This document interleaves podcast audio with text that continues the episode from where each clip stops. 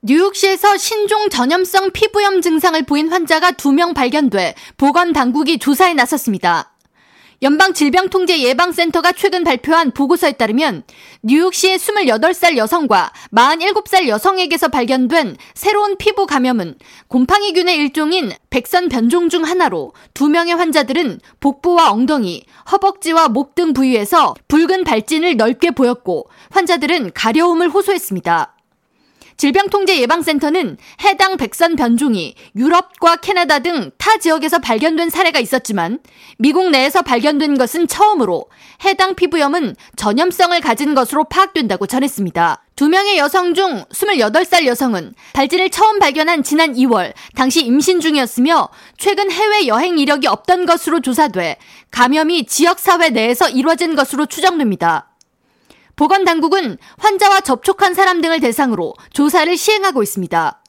해당 임신부 여성이 지난 2월 처음 피부과를 찾았을 때 초기 항진균제가 처방됐지만 발진이 사라지지 않았으며 이후 4주간에 걸쳐 이트라코나졸이라는 또 다른 항진균제가 투여됐고 이후 증세 호전을 보였습니다.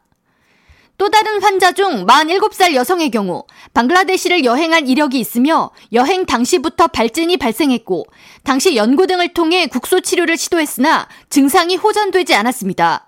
미국에 돌아온 이 여성의 발진은 더욱 심해져 응급실을 3번이나 찾았고 4주간 약물 치료를 이어간 끝에 발진의 80% 정도가 개선됐습니다.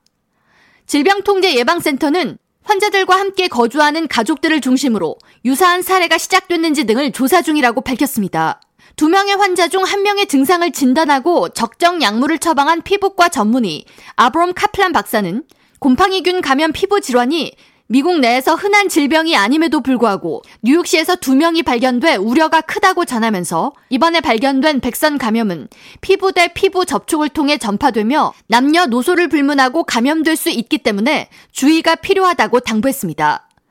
이어 뉴욕 시민들 중 곰팡이균 종류로 의심되는 붉은 반점이나 발진이 시작되면 증상이 심해지기 전에 피부과 전문의를 꼭 찾으라고 당부했습니다.